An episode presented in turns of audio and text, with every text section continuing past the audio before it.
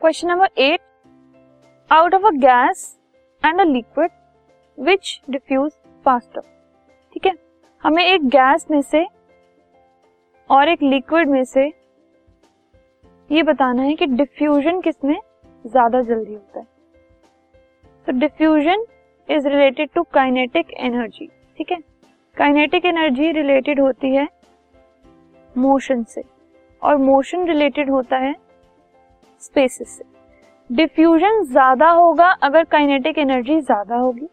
Kinetic energy ज़्यादा होगी जब मोशन ज़्यादा होगा और मोशन ज़्यादा होगा जब स्पेसेस ज़्यादा होंगी, ठीक है? सो गैसेस और लिक्विड्स में से अगर हम कंपेयर करें सो गैसेस में ज़्यादा स्पेसेस होते हैं पार्टिकल्स में और इनमें कम स्पेसेस होते हैं। तो क्योंकि गैस में ज़्यादा स्पेसेस हैं तो वो ज़्यादा मूव करेंगी।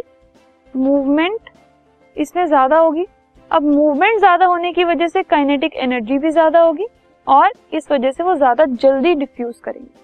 So out of gas and liquid gases diffuse faster this podcast is brought you by Hubhopper and Shiksha Abhiyan अगर आपको ये पॉडकास्ट पसंद आया तो प्लीज़ लाइक शेयर और सब्सक्राइब करें। और वीडियो क्लासेस के लिए शिक्षा अभियान के यूट्यूब चैनल पर जाएँ।